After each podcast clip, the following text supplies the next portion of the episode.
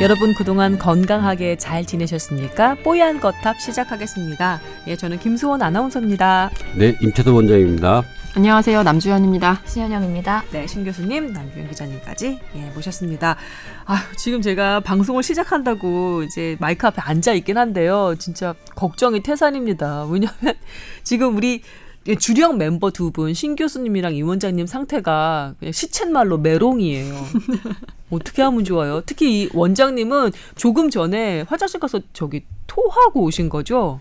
어, 상태가 너무 안 좋으시다. 응원을 하면서 술을 먹고 화가 나서 폭주를 하고 나서 구토에 지금 하루 종일 하고 있습니다. 네, 근데 보통은 이런 식으로 이제 술병에 걸려서 그 다음 날까지 여파가 숙취나 뭐 토하는 거 이게 이어지는 게 보통 한 2, 30대 하고 말지 않나요?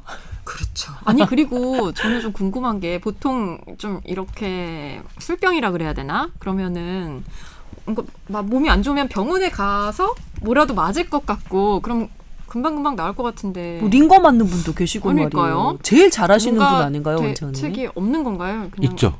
어, 그 우리 antiemetics라고 해서 이게 울렁거리는 걸 진정하는 주사들이 있어요. 네. 그거 맞으면 돼요. 안 맞으셨어요, 근데?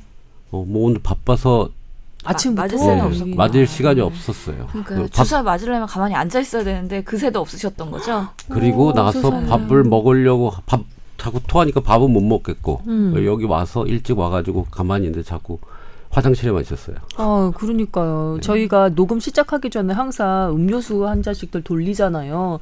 근데 뭐 드실래요? 임원장님 그랬더니 자기 토한다고 못 마신다고 물안 먹으면 못 마신다고 그러시더라고요. 지금 이 상황에서 저희가 녹음을 하고 있습니다, 여러분. 뽀얀 가정 여러분. 한국 대표팀 때문이에요. 어떻게 해보셨어요? 참 월드컵은 어제 좀 보셨어요? 두 분은? 아니요. 아 너무 바쁘셨죠. 저는 축구가 뭐냐 월드컵이 뭐냐 임 원장님은 지금 뭐 신체적인 조금 물리적인 문제가 있다 그러면 저는 정신적인 문제가 있는 것 같아요. 어, 잘못하면 굉장히 오해의 소지가 있는 발언이에요. 예. 스트레스가 정신 건강 측면인가요? 아니 가끔씩 보면은 환자들 중에서 가슴이 답답하고 두근거린다고 오시는 분들이 있거든요. 근데 검사하면 음. 아무것도 안 나오는 분들 있잖아요. 음, 음, 음, 알고 보면은 그 사람들의 정신적인 스트레스 예를 들어서 뭐 화병 아니에요? 화병? 학위 논문을 바로 앞에 두고 있거나 아. 아니면 누구한테 돈을 띄어서 사기를 당했거나 음. 정말 믿는 친구한테 발등을 찍혔거나 뭐 여러 가지 원인으로 음. 인해 갖고 되게 뭔가 정신 건강에 유해한 음. 그런 사회에 놓인 사람들이 그런 신체적인 증상을 호소하거든요. 그럼 신 교수님이 지금 그 비슷하다는 얘기잖아요, 지금. 오늘 방송을 하러 오려고 생각하니까 오전에 진료 보는데 가슴이 답답, 먹먹하더라고요. 그러니까요. 사실 저희 단톡방에 신 교수님이 오늘 아침에 오늘 녹음하러 도저히 못 오겠다고 폭탄 선언을 하시더라고요. 그래서 저희가 정말 달래고 달래고 빌고 빌어서 지금 모셨어요. 와주셔서 정말 감사합니다. 그러니까요. 왜 그러셨던 거예요? 근데 진짜 모르겠어요. 왜? 진료 시간에 누가 음. 손님이 찾아와가지고 이제 미팅을 해야 되는데 그 사람들 앞에서 너무 바쁜데 예상치 않은 미팅을 또 해야 되니까 눈물이 음. 나더라고요. 그러니까 저희 레벨 세대에서 나타나는 현상일 수도 있어요. 이게, 이게 혹시 세대. 번아웃 증후군 같은 거 아닌가요? 임 원장님이 음, 옛날 얘기했던 그건, 그건 또 아니에요. 네. 왜냐하면은 저는 병원에서 스태프 레벨에서는 되게 젊은 축이기 때문에 음. 뭔가 기본적인 말초적인 말단 잡일도 하면서 음. 그 다음에 또 콘텐츠 생산도 해야 되고 음. 뭔가 한 팀을 리드하면서 음. 하지만 support하는 function들은 별로 없는 거죠. 음. 요즘에 또 전공의 특별법 때문에 전공의들을 뭔가 잡일을 못 시켜요. 음. 어, 그렇기 때문에 그런 것들이 구설수가 오르지 않으려면은 내가 할 일은 내가 다 하는 거죠. 몸이 뽀사질 수밖에 없겠구만. 어 그러다 보니까 이게 효율이 없는 거예요. 어떤 일을 하든 간에. 예를 음. 들어서 어제 같은 경우에도 저희 병원에 뭔가 보건소랑 건강주의치 사업을 시작한다고 하면서 MOU를 맺으러 갔는데 음. 그렇게 되면 뭔가 병원장님 모시고 가야 되니까 음. 비서, 차량 준비, support 그리고 업무들. 사진, 그리고 보도 자료 이런 것들을 음. 누군가 해주면 좋을 텐데 음. 제 레벨에서 하라고 굳이 얘기할 수 있는 포션이 안 되는 거죠. 그러다 음. 보니까 일일이 다 챙겨야 되고 보도 자료도 어제 밤 11시에 제가 썼어요. 그거죠. 네. 그래갖고 오늘 기사가 잘 나가긴 했는데 이런 음. 뭔가 할 때 그냥 딱 제가 맡은 일만 집중해서 하면 좋겠는데 모든 단계 기획부터 음. 실행까지 다 일일이 챙겨야 되는 그런 어려움들 음, 음. 그런 것들이 계속 스트레스로 작용을 하다 보니까 여러 가지를 벌리고 싶고 사실 음. 산적해 있는데 그걸 못 하게 되고 그러면서 제가 또 진행을 안 하면 뭔가 홀드되는 그런 여러 가지 그렇지. 일들이 쌓여 있는 거잖아요. 빨리 음. 해야 되는데 빨리 해야 음. 되는데 근데 또 집에 가면 24시간 중에 제가 저를 위해서 24시간 쓸 수 있는 상황은 아닌 거잖아요. 제가 또 부양하는 둘인데. 가족들이 있으니까. 음. 이게 정말 시간적인 제한이 많고 해야 되는 일들은 많은데 그게 또 물리적인 여건이 안 되니까 음. 사실 그래서 이걸 어떻게 해야 되나 하면서 생각을 하는데 또 성격이 그러니까. 예. 우리 또이 뽀탑 같은 경우도 보면은 이제 주제를 정해야 된다고 생각이 들면은 음. 아무도 반응을 안 하면은 또 막 먼저 나서갖고 얘기를 해야 되는 성격이잖아요. 그렇지.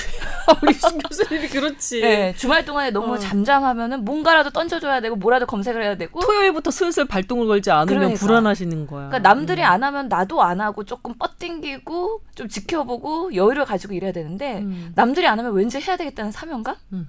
이런 것들을 스스로를 힘들게 하는 거죠. 이런 사람들한테 잘 나타나는 여러 가지 정신적인 증상들이 음. 지금 뭐 그래요. 예, 체험하고 계시네요. 예. 음. 그래서 뭔가 감정 다스리기 그리고 음. 여유 갖기 뭐 음. 그런 이완요법 음. 이런 것도 얘기 많이 하잖아요. 잘해줄게. 내가 잘해줄게. 사실 오늘도 뭔가 갱년기 강의가 있었고 저녁에 가서 음. 그런 얘기를 해야 돼요. 스트레스에 잘 대처해야 된다. 남한테는 그렇게 얘기하고 네, 건강한 습관 해라, 과로하지 마라, 무리하지 마라 이런 얘기를 해야 됨에도 불구하고 제가 그러고 있는 거죠. 이게 모순적인 아유. 상황. 참 의사들이 그래요. 남 기자님도 한번 얹으셔야죠. 저요. 음, 저는 지금 심각하죠. 저도. 예, 정신을 차리시고 일단 정신을 차리시고, 우와 나는 어떡하면 좋아 이 세 분을 보시고, 예, 남 기자님, 음. 저요. 아니 뭐 자랑스러운 일도 아니고 지금 논문 진행이 너무 늦어서 본심을 받았는데 조건부로 통과를 시켜주셨고 오늘 또 한 번 리뷰를 받았는데 이대로는 너 못 받아 한 학기 더 다녀야 돼. 그래가지고 지금 음 약간 멘탈이 나가 있어요. 그러니까 여기 계신 분들이 본업 외에 그러니까 주 본업 외에 너무 많은 일을 굴리고 계시는 돌리고 계신 분들이에요. 남 기자도 지금 학위 얘기했잖아요. 논문 얘기했잖아요. 그리고 본인이 맡고 있는 기자 분야가 있고 그다음에 좀 전에 그 남북 정상인지 북미 정상회담해서 support 하느라고 또 정신 없었지. 그 휴가는 제대로 다녀왔어요. 그때 집에 못 가고 며칠 며칠 밤새서. 아 지금 사실 논문 때문에 너 논, 휴가 내고 논문 아, 수정 안 하면 아니라 논문 때문에 논문 휴가를 낸다고 때문에 수정 안? 하면 너 음. 통과 안 된다. 그래서 사실 지금 휴가 목요일까지 휴가예요. 저 어제도 1시 반까지 논문 쓰다가 울면서 잠들었고. 아휴 참. 여기서 나만 정상인 건가? 아니, 나, 나 약간 미안해지려고 그래요. 나는 그냥 선배가 정상인 살 거예요. 선배가. 난 그냥 고만고만 그냥 하라는 일 시키는 일 그냥 하고 그 아, 욕심 저도 안- 이제 7월부터 그렇게 살려고요. 아, 그래? 가능할까. 봐요. 네, 이제 제 마인드를 바꾸지 않으면 음. 일찍 죽을 것 같아서요. 뭐 그렇게 막 오래 살고 싶고 그런 게 아니라 예. 어, 난 죽을 것 같아서 여기 앞에 있는 7월부터 분들이 여자분들은 눈물 이렇게 툭, 툭, 툭 건드리면 눈물 나오고 여기 임원장님 툭 건드리면 토 나오고 지금 이런 상황이거든요. 자 이런 좀, 상황에서 뭔가 방송이 좀 제가 더러운데요. 이렇게 체액이 계속 나오는 그런 방송이 됐는데 책 나오는 방송. 난 이건 어쩌면 좋아. 콧물만 나오면 더 나올 것 같아요. 난 감, 콧물도 나오고 있어. 어, 그러게. 아, 참. 그렇습니다. 그 요즘 우리나라 사회에 스트레스에 대한 총량이 너무 늘어나고 있다는 게 보여요. 음. 그래서 저, 저희가 그 한약이 많이 나가거든요. 한약이. 스트레스 관련한 한약이요? 그러니까 그걸 제가 통계를 한번 내봤어요. 저희 병원에서 나가는 보통 화병약이에요, 그러면? 어, 화병약의 비중이 음. 반을 차지해요. 원장님네 병원에서 약하는 한약을, 거에 어, 반이 한약 화병약이라고? 이랑 정신과약, 어머 그다음에 세상에. 30%가 통증약. 음. 들이 대부분을 차지하더라고요. 그러니까 아프고 쑤시면서 마음은 불편하고 짜증나고 답답한 거예요. 신체화가 반응까지 나타나는 나타나는. 것도 있고 음. 뭐 하여튼 이거는 그래서 통증하고 정신적으로 힘든 거 이 두 가지가 mainstream에 와 있다라고 보고요. 음. 결론적으로 사회는 그거를 낮추는 쪽으로 갈 거예요. 그래서 뭐 레저 산업이 계속 커지는 거는 음. 어쩔 수 없는 상황이에요. 쉬어야 되기 때문에 어떻게 잘 쉬냐가 어 아마 큰 화두가 될 거라고 보이고 이 지금 여기 있는 모든 사람들한테 해당이 되는 거예요. 근데 사실 그 이번 주도 그렇고 지난 주도 그렇고 계속 수요일 날 뭔가 휴일이었어요. 음. 그러면 엄마들은 더 힘들어요. 더 힘들어요. 일하는 맞아요. 엄마들은. 왜냐면은 두 배야, 사실 두 배도 일주일. 동안 볼 환자들은 정해져 있거든요. 음. 근데 하루에 진료가 닫아 버리면 나머지 날 동안에 환자를 더 많이 봐야 되는 몰려요. 거고 네. 일주일 해야 될 업무가 있는데 하루를 쉬어 버리면 나머지 일 일하는 동안에 더 해야 된다는 거기 때문에 음. 후달린 건 더 후달리고요. 집에서 쉬면서 일을 할 수가 없기 때문에 음. 또 육아적인 그리고 뭐 집안의 살림이나 이런 것들의 부담은 더 과해지고 음. 그래서 과연 이게 정말 휴일이 많아지고 뭐 그런 것들이 국민들이 염원하는 거겠지만 음. 일하는 엄마들에 대한 배려는 어떻게 해야 되는 거지 하는 고민들이 참 생기더라고요. 저희 어, 참. 회사에서 네. 지금 노조가 어, 저희 직원들 그 분야별로 만나고 있거든요. 왜 그러냐면 주 52시간 근무 관련해서 이제 현장에서 그게 어 만약 이게 그걸 어 사업장에서 어 적용하지 않으면 법적으로 처벌을 받을 수 있기 때문에 어떻게 해서든지 주 52시간 근무를 하는 것을 유예 기간이 있다곤 하지만 빨리빨리 안착을 시켜야 된단 말이에요. 그래서 분야별로 직원들이랑 노조 이렇게 모여가지고 간담회 같은 거를 하고 있는데, 음, 기본적으로 우리 사회가 일이 너무 많기는 해요. 예, 일이 너무 많아서 앞으로 일자리 문제뿐만 아니라 그 사회 구성원들의 정신 건강을 위해서라도 일하는 시간을 좀 줄여야 되는 건 맞는 것 같아요. 내가 일하지 않아도 회사가 좀 돌아가게끔 내가 아 그냥 퍼져 있어도 회, 일 자체에 구멍이 이렇게 뚫리지 않게끔 지금 신 교수님도 그렇고 원장님도 그렇고 자기가 여기서 가만히 있으면 일이 진행이 안 되는 것 때문에 더 스트레스 받아서 이렇게 몸을 갈아가지고 정신을 갈아 넣어서 일을 진행하고 계시는 갈아 거잖아요. 넣는다는 표현 너무 와닿는데요. 그러니까 아니 근데 진짜로 표현이 그런 표현이 왜 나왔겠어요. 예.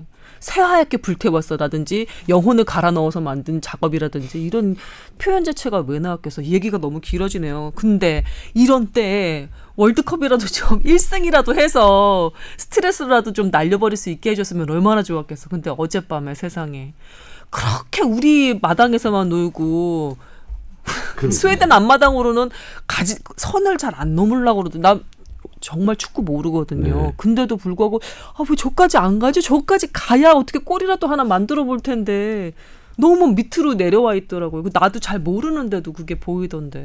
피고 하는 줄 알았어요. 선하는. 어머. 어, 박상도 부장님과 똑같은 말씀하시네. 어, 어제, 피구다. 어제 우리가 한 것은 피구이다. 어. 네.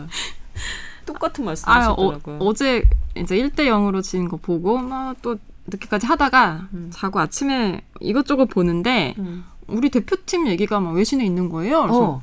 뭐지? 우리 그렇게 뭐 경기 결과도 그렇고 내용도 별로였는데 뭐지 하고 보니까 그 우리가 그때 훈련할 때 음. 비공개 훈련하면서 유니폼 또 바꿔 입기 했었는데 음. 그게 꽤 외신의 주목을 받았나 보더라고요. 그러니까 등번호 헷갈리게. 네, 그러니까 음. 뭐 기성용 선수랑 손흥민 선수처럼 잘 유명한 선수들 외에는 이제 바꿨대요. 음. 그래서 유럽 사람들이 그 한국 한국인 어, 이 아시아인. 동아시아 음. 쪽 동북아시아죠 정확히 음. 이쪽 사람들 얼굴을 잘 구별 못하는. 걸 좀 이용한다. 아, 근데 그러면서 그게 되게 이제 약간 트릭 같은 개념으로 음. 해가지고 야 한국은 이런 것도 하- 했다더라 뭐 그러면서 약간 거기에 이제 보건 쪽 관심이 있는 분인지 실제로 이렇게 다른 인종 얼굴 알아보는 게 진짜 힘든 건가 막 그런 것까지 이제 약간 곁들여서 아. 기사를 썼는데 아 좀 안타까웠어요. 우리가 진짜 지금 실력으로 그런 고민 안 하고 그냥 실력으로 쭉 밀어붙일 수 있는 상황이면 이런 꼼수 같은 거 안 나왔을 텐데 이런 걸로 주목을 받는다는 게좀 아, 좀 안타깝더라고요. 나름대로는 열심히 했을 텐데, 그죠? 열심히 했겠죠. 어, 나름대로는 땀 흘리면서 열심히 했을 텐데. 하여튼 뭐 저는 뭐 이렇게 트릭이다 뭐 트릭을 써서 뭐 바꾸고 뭐 그 전술 공개를 안 하고 막아놓고 뭐 깜짝 카드가 이제 이번 사실 나왔잖아요. 음. 사실 그래서 어 뭔가 기대를 했었는데 뭔가 있나 보다. 그, 그 기대가 뭐였지? 축구의 피구화였다는 거죠. 예. 그래서 이렇게 웃으면서 얘기하는 것도 어떤 분들이 들으면 막 너무 분통 터질 수도 있고 혈압 올라갈 수도 아, 그리고 있어요. 또 이제 어쨌든 대표 선수들 열심히 했는데 음. 뭐 그렇게까지 얘기하냐 그런 분들도 계실 수 있을 텐데요. 기성용 선수의 명언 있잖아요. 답답하면 니들이 뛰든가. 뭐 그런 명언도 있잖아요. 뭐 멕시코가 독일을 이길 줄 몰랐잖아요. 그러니까 한번 2차전, 3차전 기대를 해보겠습니다. 정말 전술에는 좀 변화가 있어야 되는 게 아닌가. 근데 그 말 진짜 와닿네. 지금 우리가 남은 상태는 세계 1위와 음. 세계 1위를 이긴 팀만 남은 거잖아요. 네. 그러니까 진짜 거의 뭐 산 넘어 산이 아니라 그냥 예. 양 무슨 에베레스트 산이 두 개 있는 거죠. 그러나 이런 얘기도 있더라고요. 아직 실망하기는 이르다. 우리는 두 번의 실망이 더 남아 있다. 그런 얘기도 있긴 하더라고요. 아니 어제 근데 보시다가 혈압 오른다는 분들도 분명히 계셨을 것 같은데. 그래서 이번에 주제가 뭐라고요? 고혈압이죠. 아, 네. 너무 어색했어요. 제가 네, 생각해도. 슬슬쩍 잘 넘어간 것 같아요. 네, 오늘의 주제는 고혈압입니다. 발제자는 남주현 기자예요. 네, 저희가 작년 11월에 미국에서 고혈압 기준이 바뀌었다, 굉장히 음. 강화했다 그런 내용 전해드리면서 이제 2018년 5월쯤에 우리 기준이 바뀔 텐데 어떻게 되는지 좀 지켜보고 말씀드리겠다까지 전해드렸었죠. 네. 어, 5월이 지났고요. 이제 확인을 좀 했는데 음. 이미 기사도 조금 나왔습니다. 네. 우리나라는 그 140에 90 고혈압 기준을 140에 90으로 그대로 유지를 하기로 했어요. 네. 미국은 130에 80으로 강화를 했는데 우리는 그대로 유지를 하- 했고 며칠 전에 이제 유럽 고혈압 학회 가 있었는데 네. 유럽 심장 고혈압 학회죠. 그쪽도 미국을 따라가지 않고 우리나라와 똑같이 어, 유지를 하는 쪽으로 90, 140으로 그냥 네, 유지. 발표를 했습니다. 그래서 이게 뭐 왜 우리는 안 바꾸냐, 왜 강화 안 하냐, 뭐 그런 거에 대해서 좀 궁금해 하시는 분들도 많은데, 일단 만약에 우리가 미국 기준을 따라가면 30세 이상 고혈압 환자가 50.5%나 된다고 하더라고요. 음, 그러니까. 인, 그 절반이 두 명 중 한 명꼴로 고혈압 환자가 되는 그런 부담감도 있고, 그리고 또 미국 내에서도 그때도 잠깐 말씀드렸지만 뭐 음. 가정의학회에서 반대하고 있고 네. 여러 가지 논란이 많고요. 국가별로 네, 그렇습니다. 그래서 그리고 또 한 가지 이유는 이 그때 미국에서 고혈압 기준을 강화할 때 굉장히 중요한 reference로 본 게 SPRINT라는 연구래요. 음. 저보다 이제 두 선생님이 잘 아실 텐데 그 연구가 굉장히 독특한 방식으로 혈압을 잰다고 하더라고요. 네, 좀 설명해 예, 주시면. 일반적으로는 우리 그냥 뭐 병원에 가서 혈압기 재거나 아니면 음. 뭐 간호사 선생님이 해주시거나 그러는데 네. 그 연구에서는 아무도 없는 빈 방에 음. 환자 혼자 들어가서 세 번을 재고 뭐 그 평균을 내는 그런 식이라고 하더라고요. 음. 그래서 우리나라 현실에서는 뭐 좀 적용하기 어려운 음. 그렇기 때문에 굉장히 낮게 책정이 그 검사하면 그 어, 검사 수치 자체가 좀 낮게 나온다. 그럴 것 같아요. 네. 저희 남편도 약간 혈압이 있는 편인데요. 어, 간호사 선생님들이 혈압을 잴 때 긴장을 하게 된다고 하더라고요. 아, 높게 나오면 어떡하지? 하면서 내 혈압을 누군가 측정해서 그걸 본다는 것 자체가 스트레스래요. 그래서 아무리 이렇게 조심을 하고 아니면 평정심을 유지하려고 해도 혈압이 약간 더 높고 호흡도 약간 가빠진다고 그렇게 얘기를 하더라고요. 그래서 그거, 음. 그게 왜 떨려? 혈압 재는 게 왜 떨려? 저는 이제 약간 이해는 못했지만 실제로 자기가 아무도 없는 방에서 편안하게 세 번을 잰다 스프린트 방식처럼 네. 본인이 재나요? 오, 예, 혼자 들어가서 잰다고 음. 그렇게 들었습니다. 그러면 더 낮을 것 같긴 더 하네요. 낮게 나오겠네요. 예, 예. 근데 그 아까 김성 선배 말씀하신 게 그 의사 선생님들 쓰는 용어로 백의 고혈압이라고 하는 몰라요. 거잖아요. 그게 뭐라고요? 그러니까 그게- 의사 가운만 보면 네. 혈압이 올라가는 거예요. 긴장을 해서. 근데 아, 의사 가운을. 안 봐도 병원 온다는 자체가 스트레스풀한 거죠. 아. 그래서 집에서 편안히 안정을 취했을 때랑 또 병원에서 쟀을 때랑은 항상 다르게 나오는 분들이 있어요. 그거를 화이트 코트 신드롬이라 그래서 백의 증후군이라고 하기도 하고 백의 고, 고혈압이라고 하는 거기 때문에 어. 의사들이 그런 거에 속으면 안 된다는 거죠. 어. 예. 그래서 하여튼 고혈압을 어떻게 측정하느냐에 따라서 연구마다 조금씩 결과도 다르고요. 그리고 이제 혈압을 평소에 음. 좀 집에서 안정적으로 자주 측정하는 거, 제대로 된 혈압기를 갖고 측정하는 게 되게 중요하다고 하더라고요. 가정 혈압 측정법이라는 것도 이번에 이제 나온 가이드라인 안에 나와 있는데, 네. 우리 어, 네네네. 우리 가이드라인 안에 있는데, 어, 검증된 자동 혈압계를 사용해라. 음. 그리고 측정 시간도 이렇게 규정이 돼 있는데요. 아침에는 일어난 뒤 1시간 안에 음. 반드시 소변을 보고 음. 측정을 해야 된다. 소변? 네. 소변을 참으면은 이거는 최근에 대한 가정의학회지에 나온 건데 소변을 참으면 혈압이 올라간답니다. 그래서 3시간 이상 소변을 참았다가 측정을 하면 수축기 혈압은 2.8, 그 이완기 확장기 혈압은 4.2까지도 올라간다고 하더라고요. 그래서 반드시 소변 보시고 아침 식사 전에 하셔야 되고 저녁에는 잠자리에 들기 전에 앉은 자세에서 한 1, 2분 정도는 안정을 취한 뒤에 음. 측정을 해야 한다. 그리고 측정할 때마다 한 두 번 이상은 해서 해야 되고. 평균 내고. 예.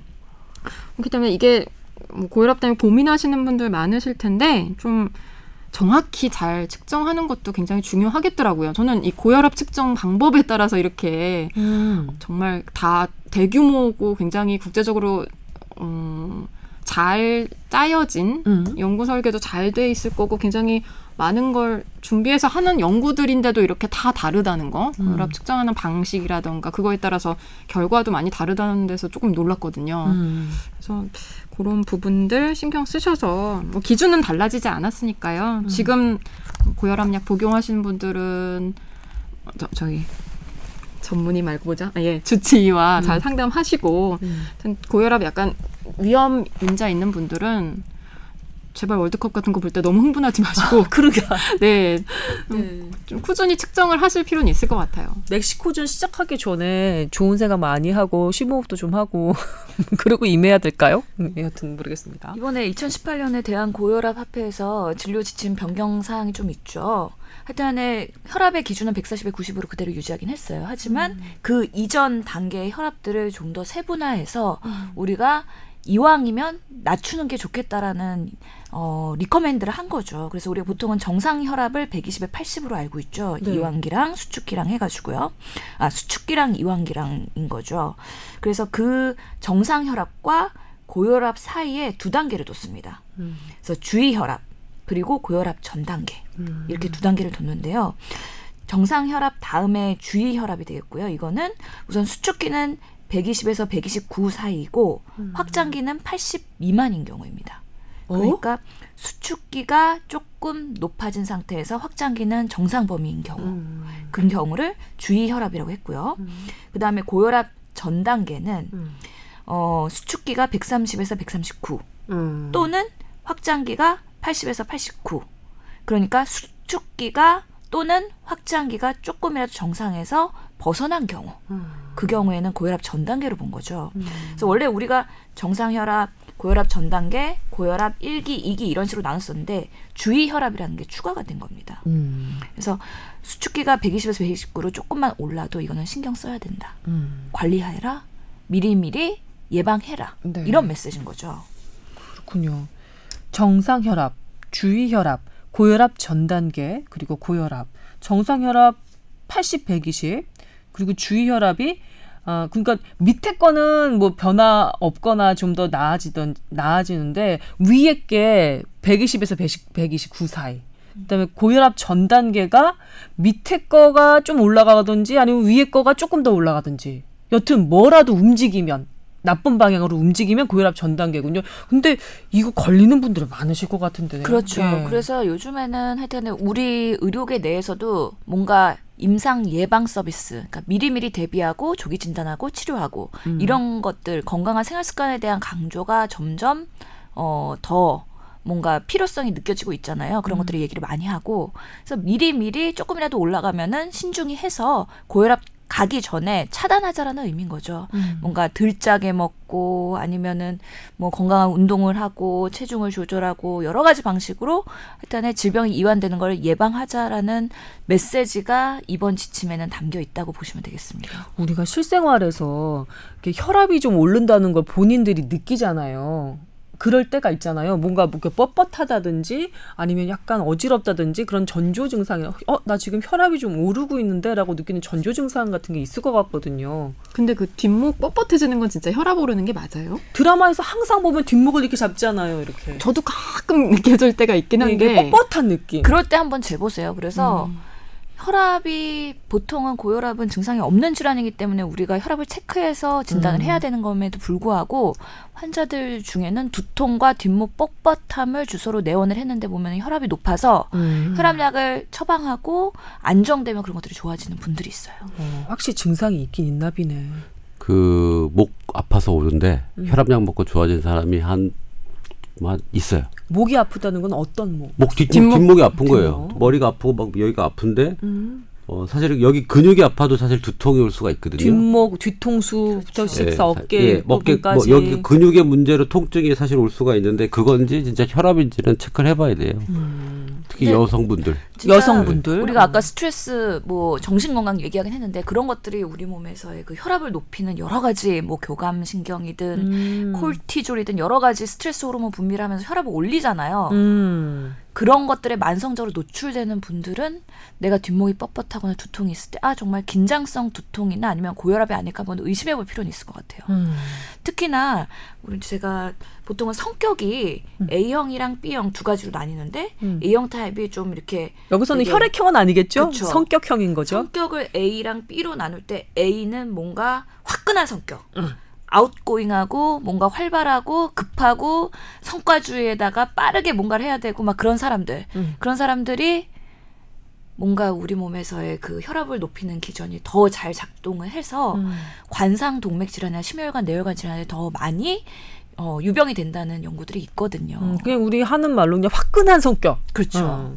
그런 성격들이 사회생활 하는데 정말 좋긴 한데 그렇지. 스스로한테는 정말 안 좋은 거죠. 이게 혈압이 만만하게 볼 게 아니더라고요. 그래서 고혈압을 예전에 뉴스 할 때 항상 고혈압 앞에 붙이는 수식어가 있어요. 침묵의 살인자. 그런 얘기 있지 않았어요? 왜, 왜 다들 웃으시지? 뭔가 좀 예. 올드한 느낌이. 올드한 20년 전에 아, 그게 그래요. 나 8시 뉴스 10년 전에 했어. 아, 근데, 근데 앞에다가 반갑다. 그 네. 고혈압 앞에 항상 그 건강 기사들, 의료 기사들 앞에 보면 침묵의 살인자라 불리는 고혈압 이렇게 붙었었거든요. 그래서 아 고혈압이 이렇게 살인자라는 수식어가 붙을 정도로 위험한 증상이구나, 위험한 병변이구나. 그때 처음 알았었죠. 음. 운전을 하고 난 다음에도 혈압이 높아진다고 하던데 맞나요? 네, 긴장을 많이 하니까요. 편안하게 운전을 해도 별 뭐 누가 크랙션을 운전했다든지 아니면 앞에 끼어들기를 했다든지 그런 일 없이 그냥 편안하게 운전을 했다가 차에서 내려도 긴, 음, 사실 근데 뭐 서울 시 내 운전이 그렇게 편하진 않잖아요. 아, 예. 뭐 진짜 뭐 시골에 차 없는데 또 시골은 또 시골대로 또 경운기가 튀어나오기도 하고 하니까 또 음, 긴장이 되죠. 그래서 택시 운전 기사들 네. 조심 많이 하시고 막 혈압도 있고요. 음, 뭐 제가 볼 때는 운전만큼 또 긴장스러운 일이 없어요. 음, 또 오래 하고 밤에 하잖아요. 음. 수익이 밤이 좋기 때문에 밤 저녁에 많이 택시 택시를 운전기사들. 몰거든요. 그래서 그래서 항상 긴장을 더 많이 하시게 돼요. 그래서 그런 버스 운전기사분이나 택시 운전기사분들은 건강관리 정말 잘 하셔야 될 것 같아요. 저희 환자분들 중에서도 그런 분들이 있는데 음. 하여튼에 밤낮 충분한 수면을 취하기 어렵고 불면증도 많으시고요. 또 하루 종일 앉아 있으니까 운동 부족에 신체 활동도 부족하고 음. 그래서 비만 특히 배 나오시는 분들 많으시고요. 그렇죠. 그다음에 스트레스도 엄청나요. 택시 운전하면 스트레스 되게 많이 받는다 그러더라고요. 그럴 것 같아요. 승객들의 저도 사실 스트레스를 주는 승객일지 모르겠어요. 근데 네. 하여튼간에 그런 뭔가 좀 갈등이나 그런 음. 것들이 있고 어 그런 것들을 또 담배로 해소하시는 분들 많고 더 안 좋다. 그래서 정말 안 좋은 건강 습관을 가지고 있는 분들이 많더라고요. 혈압 높으신 분들은 담배 피시면 더 위험해지는 거 아니에요? 그럼요. 혈, 혈관이 이렇게 준다면서요. 그래서 이 압력이 더 높아진다면서요. 혈관 건강에는 아주 안 좋은 거를 지금 덮, 엎친 데 덮친 그러니까 하고 계시는 하시는 마찬가지죠. 어. 근데 그런 분들이 사실 직업이 바뀌지 않는 한 스트레스 원이 안 바뀌니까 음. 금연을 하고 싶어도 하고 싶어도 잘 못하시긴 하더라고요. 음. 손이 심심하기도 하고 운전하면서 음. 아무리 사탕을 먹어도 해결도 안 되고 그러니까 뭐 고혈압 얘기하다가 여기까지 오긴 했지만 네. 그 직업 일을 하시는 외 시간에는 본인의 건강을 챙기는 시간으로 음. 많이 노력을 하셔야 될 것 같다는 생각 들어요. 고혈압이 남녀 그 병변 차이가 있나요? 유병률 차이가 있나요? 고혈압이? 유병률? 네. 남녀 차이요? 왜냐하면 저희 어머니 그러니까 여성분들이 혈압이 난- 낮은 분들이 많잖아요. 특히 저혈압까지 되신 분들이 갑자기 이제 갱년기 지나고 약간 노년층이 되면서 노년기를 맞으시면서 평생 저혈압이었던 분이 고혈압 약을 드실 정도로 고혈압 환자가 되는 분들이 꽤 되시더라고요. 그래서 사실 그 치료 목표 혈압이 음. 여러 대상자에 따라 다르거든요. 네. 노인성 고혈압의 목표 혈압 80세 미만은 140에 90으로 그대로지만 음. 80세 이상은 150에 90입니다. 좀 높아지네요. 예. 혈압이. 음. 당뇨 환자는 목표 혈압이 140에 80으로 좀 더 엄격해지는 거죠. 오. 그리고 심혈관 질환 환자들은 그럼 하여튼 우리가 혈압을 목표 혈압을 정하고 여기까지를 어 최대한의 그런 목표를 하고서 더 넘지 말아라고 하는 거는 그걸 넘었을 때 뭔가 심혈관 질환의 이행률이 훨씬 높아지고 음. 사망률이 더 높아지기 때문이거든요. 음. 그래서 심혈관에 뭔가 가족력이 있거나 내가 그런 것들을 가지고 있는 환자들은 더 혈압을 낮추기 위한 노력을 많이 해야 되는 거죠. 음. 유병률이 확실히 남자보단 여자가 나, 낮네요. 2016년 기준으로 30세 이상 성인 남자는 35%, 네. 성인 여자는 22.9%인데 여성 같은 경우에 폐경기 이후인 50대부터 좀 혈압이 급격히 증가하기 시작한답니다. 네. 그래서 70세 이후에는 남자보다 여자들의 고혈압 유병률이 더 높아서 이제 아까 음. 선배 말씀하신 어머님들 그러네요. 예, 고혈압 좀 예전에는 뭐 혈압 걱정 안 하셨던 분들도 네. 이제 70세 이상 되시면 좀 주기적으로 측정을 하시고 관리를 하셔야 될 것 같아요. 에스 트 에스트로겐 그 여성 호르몬이랑 혈압이랑도 관련이 있을까요? 갱년기 이후에 갑자기 혈압이 증가한다고 하는 것을 보면 뭔가 연관이 있을 것 같기도 하고 궁금해지네요. 연관이 있습니다. 어, 그래요? 예, 폐경기가 오. 되면요 참으로 많은 것이 변하거든요. 인생의 많은 제 2의 인생이라고 하잖아요. 그럴 예. 때 지금 혈압뿐만 아니라 여러 가지 그런 여성 호르몬이 감소하는 걸로 인해 가지고 나타나는 증상들이 되게 많은데 음. 그 중에 대표적인 게 하여튼 뼈 건강, 골다공증이랑 네, 그렇죠. 그다음에 혈압, 음. 심혈관 질환이 높아지고요. 음. 그 다음에 또 대사 질환도 높아져요. 복부 지방, 인슐린 저항성 그런 거 다 안 좋아집니다. 저희가 지금 여기서 잠깐만 예고 말씀, 예, 광고 말씀 드리자면 다음 주에 우리 신 교수님이 지금 얘기한 그 여성 갱년기 관련한 아이템을 그 저희한테 좀 알려주시려고 발제를 하실 거거든요. 그래서 만약에 어, 주변에 이제 어머니가 갱년기를 맞이하셨다든지 아니면 본인이 이제 갱년기를 앞두고 있다든지 아니면 직장 상사가 갱년기가 와가지고 본인한테 예 약간 좀 음. 그 스트레스를 주고 있다든지 그건 여러 분들이 계실 것 같은데 어, 갱년기 관련해서 궁금하신 분들은 다음 주 뽀얀 거탑을 집중해서 들어주시면 좋을 것 같습니다. 이게 남의. 얘기가 아닌 것 같아요. 내 얘기예요 지금. 나 이제 닥쳤어요. 왜 이제 저도 남의 얘기가 아니라고 생각이 들죠? 아유 신 교수님은 아직 많이 남았지. 애기야 애기 아직. 주연아 얼마 안 남았다. 어, 알고 있어. 그래서 침착하구나. 아주 예. 받아들여야지. 저는 글쎄요. 예. 그래서 다음 주에 아주 그냥 질문지를 쌓아놨습니다. 여쭤볼 게 됩니다. 한두 가지가 아니에요. 아이고, 왜냐하면 제 친구들도 예. 지금 벌써 돌입한 애들이 있기 때문에 어. 아 있어요. 아, 예, 여튼 그쵸. 저희 지금은 고혈압 관련한 얘기를 하고 있었죠. 예. 그래서 지금 혈압 약을 드셔야 되는 고혈압이 진단된 분들도 음. 많은 사람들이 되게 저항을 해요. 어, 이거 한번 먹기 시작하면 평생 먹어야 되는 거 아닌가요? 그게 공포인가 봐요. 예. 약을 계속해서 먹어야 된다는 것 자체가 공포인가 보더라고요. 그리고 마치 약을 내가 계속해서 먹기 시작하면 빼도 박도 못하고 내가 환자 그 환자가 되어버린 것 같은 그런 느낌이 드는데 그게 그렇게 싫은가 보더라고요. 그렇죠. 사실 저도 그 위식도 역류가 있어가지고 그거를 예방하기 위해서 음, 매일매일 하루에 하나씩 그 위산 억제제를 먹어봤는데요. 하루에 약 하나를 먹는 게 정말 불편한 일이더라고요. 음. 예, 매일매일 약 하나를 챙겨 먹어야 된다. 고혈압이든 당뇨든 뭐 소화제든 뭐가 됐든 간에 그걸 매일 챙겨 먹는 것 자체가 스트레스고 그거를 매일 잘 챙겨 먹는 분들이 정말 대단한 분이더라고요. 음. 그래서 많은 사람들이 그렇게 평생 먹어야 된다는 거에 대한 그런 공포감 이런 것도 충분히 이해가 되고요. 음. 그러기 위해서 사실 이런 미리 그 질병 이행을 예감하고 뭔가 할 수 있는 예방적 조치를 하는 것 자체가 의미가 있는 것 같고 음. 약간의 경계선에 있는 사람들 먹어도 되고 아니면 약간은 조금 더 유예 기간을 보면서 음. 얼마나 좋아지는지 본인의 건강 습- 생활 습관을 교정하면서 음. 좋아지는지 보자 이런 그 두 갈래 방향이 있긴 하거든요. 음. 그래서 저는 이 초기에 진단되는 그런 분들한테는 선택을 하게 합니다. 음. 3개월 동안 열심히 뭔가 체중 빼고 식이 조절도 짜게 하고. 먹고 음. 그다음에 운동하고 와가지고 다시 한번 체크해 볼래? 아니면 삼 그냥 지금부터 약을 먹을래. 음. 주로 그 어떤 선택하세요? 가정의학과에 오시는 분들은 그래도 본인이 질병을 아직 맞을 준비가 안 된 분들이 가정의학과에 많이 오시거든요. 음, 음, 음. 그래서 약을 선택하는 분들보다 3개월간 숙제 잘 해올게요 하시는 분들이 음, 많아요. 음. 숙제 잘 하시든가요? 어, 제가 봤을 때 잘 해오시는 분들이 40%고 음. 잘 못해서 책찍질을 하면서 혼내는 분들이 60%. 생각보다 높네요. 음. 그래도 예. 왜냐면 그 평생이라는 거에 대한 그 딜레마 그쵸. 이런 것들 때문에 내가 그래도 열심히 해야 되겠다는 사람들이 또 오는 거고요. 사실 잘 못한 사람들은 안 오셔서 그 퍼센테이지가 낮은 걸 수도 있는 거죠. 네. 고혈압약 잊어버리기 되게 쉽잖아요.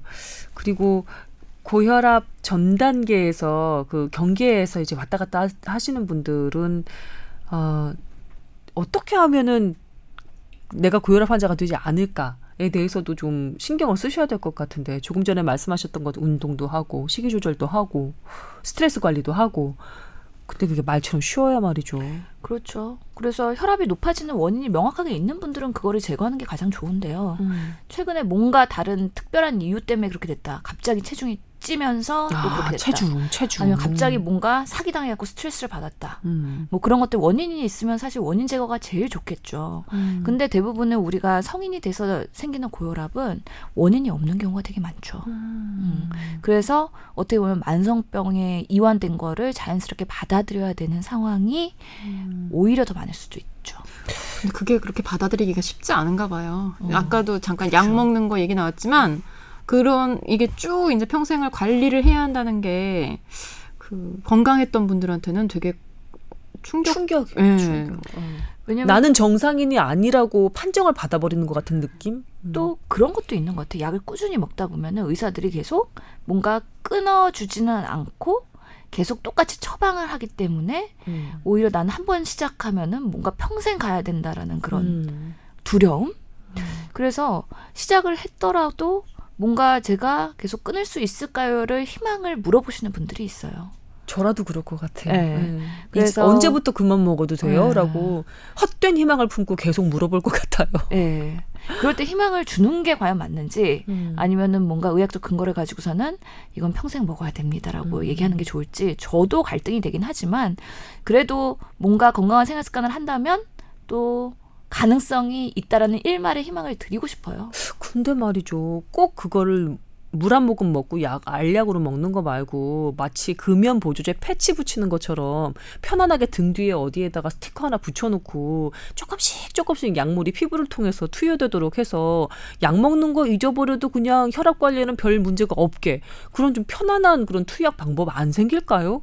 이렇게까지 많은 사람들이 고생을 하고 있는데 그렇지 그 않나요? microneedle라고 해서 패치 네. 형태의 약물들이 많이 개발될 거예요. 그래서 이거 전달되는 게 어, 지금 그 microneedle라고 해서 음. 패치를 붙이는데 주사가 들어가 있는 거죠. 안 따가울까요? 아, 그러니까 micro니까 별 따갑지 않죠. 어. 우리가 파스처럼 붙이는데 이제 거기를 통해서 이제 약물이 전달되는데 이게 전달되는 그 퍼센트랑 그 효과가 먹는 약에서처럼 이렇게 균일하게 나와야 되잖아요. 음. 아직 그 보정 작업이 안 돼요. 어. 그래서 뭐 치매 패치부터 치매 때 먹는 약을 먹기 어렵잖아요. 치매에 걸리신 분들 약 먹기 어렵잖아요.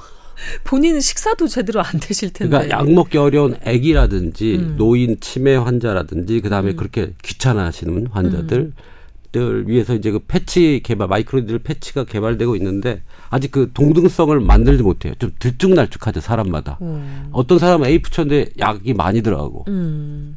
물론 사람한테도 먹는 약도 그럴 수 있는데 음. 지금 그 패치의 그 약물에 전달하는 그 평균 라인을 만들어내고 있는 지금 상황이 아마 개발이 곧 완성되지 않을까 싶어요. 음. 예, 이거는. 빨리 좀 완성이 됐으면 좋겠어요. 그래서 이제 노령층, 고령층에 그 약 꾸준히 드셔야 되는 그 분들이 더 많잖아요. 근데 그분들 같은 경우는 깜빡깜빡 하시는 경우도 많고, 그 다음에 약간 뭐랄까 우울증 그래서 약 먹는 것 자체를 좀 피하려는 분들도 많은 것 같아서 아예 손이 안 닿는 부위에 등짝 정 가운데 있잖아요. 거기다 하나 좀 제대로 된 패치를 하나 딱 붙여놓으면 한 달 동안 아예 떼지도 않아도 되게 이렇게 피부가 짓무르지 않게 어떻게 잘 좀 이렇게 만들어서 그 등에는 누가 붙여주나요?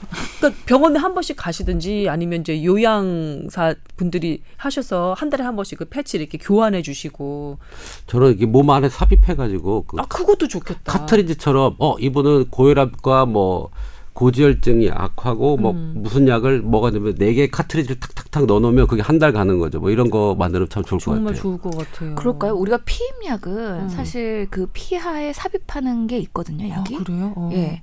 그런 약이 있는데도 불구하고 사실 비용적인 문제 음, 비싸죠, 딴 것보다. 음. 그리고 삽입을 해야 되기 때문에 간단한 시술이라는 것 때문에 아, 약간의 그것도 그 거부감이 있을 예. 수 있고 음. 그런 것들 때문에 많이 활성화되지는 않는 것 같긴 해요. 근데 하고 나면 되게 편하다는 거는 이제 예. 안 먹, 매일 뭐 챙겨 먹을 필요가 없잖아요. 음, 그게 주그 투약 방법이 되면 또 사람들 인식도 바뀔 수 있는 거니까요. 어떻게 저떻게 해서 오늘 고혈압에 대해서 이런저런 얘기 해봤습니다. 오늘 상대적으로 임 원장님이 말씀 좀 덜 하셨던 것 같은데 이제 좀 이렇게 좀 괜찮으신가요? 아, 뭐 이게 정신적인 부분인 것 같아요. 저도 아주 열받는 일이 있다 보니까 음, 네. 한의학적으로는 기가 이- 기역이라 그래. 그러니까 기가 역하다라고 하는 거라서 음. 어 우리 구토하는 걸 포함해서 이유 없이 구토하는 사람 환자가 옛날에 왔었는데 음. 이 사람이 너무 열받는 일 때문에 이후에 계속 토하는 거예요. 음, 아마 저도 그런 지금 상황인 것 같아요. 어제 좀 분노할 일이 좀 있어가지고. 그러게요. 예. 예. 그래서 화수, 화병에 뭐 화김에 먹는 술이 안 좋다는 걸 이번에 제대로 좀 느낀 것 같아요. 화술의 후유증. 예. 아주 그냥 톡톡히 치르고 계시는데 자 어, 오늘 그남 기자가 발제한 그 주제가 바로 고혈압이었습니다. 그래도 마지막으로 임 원장님께서 예, 한마디 마무리 멘트를 해 주시고 끝나면 좋을 것 같은데. 저는 혈압이라는 이 어떤 제, 제재죠. 이게 어떻게 보면 의학적인 어 가이드라인 이거 넘으면 위험합니다라고 하는 제재이기 때문에 사실은 사람들이 제재를 하는 걸 누가 좋아하겠어요? 그냥 우선 좋아하진 않아요. 네. 근데 이게 제재를 하는 이유를 이제 의사들이하고 뭐 이렇게 만들어낸 거기 때문에 한번 관심을 꼭 가져라.